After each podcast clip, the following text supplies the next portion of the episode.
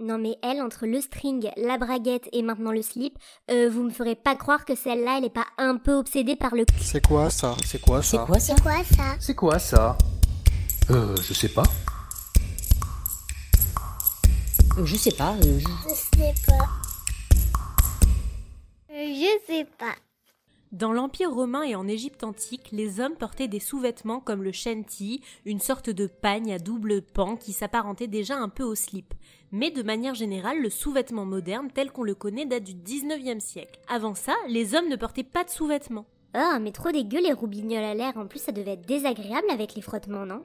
Bah, justement, comme c'était pas très agréable, les hommes portaient des chemises très longues qui étaient rentrées entre les jambes dans le but de limiter tout contact désagréable avec le pantalon. C'est d'ailleurs de cette pratique que vient l'expression être comme cul et chemise. Genre euh, comme la chanson des bébés brunes, nanana, et chemise, tu t'emballes. Et pourquoi ils ont attendu si longtemps pour porter les slips? Ben, pour la simple et bonne raison que ça n'existait pas. En revanche, il y avait quand même l'alternative du caleçon long. Le but, c'était vraiment de protéger les parties intimes et c'était plus hygiénique qu'autre chose. Sauf qu'à l'époque, acheter des caleçons, c'était plutôt indiscret. Il y a beaucoup de pudeur. Aller acheter ses sous-vêtements, c'est compliqué et c'est plutôt des choses qu'on achète par correspondance. Quelle bande de coincés, c'est pas possible Non mais attends, ça a vite changé. En fait, c'est l'influence du sport qui permet de faire évoluer le sous-vêtement masculin.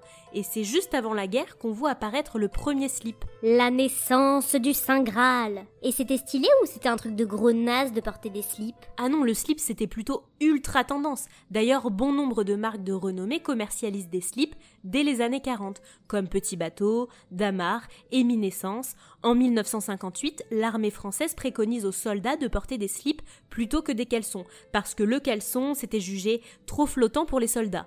Dès lors, le slip devient le sous-vêtement de référence et ça devient même carrément viril de porter des slips.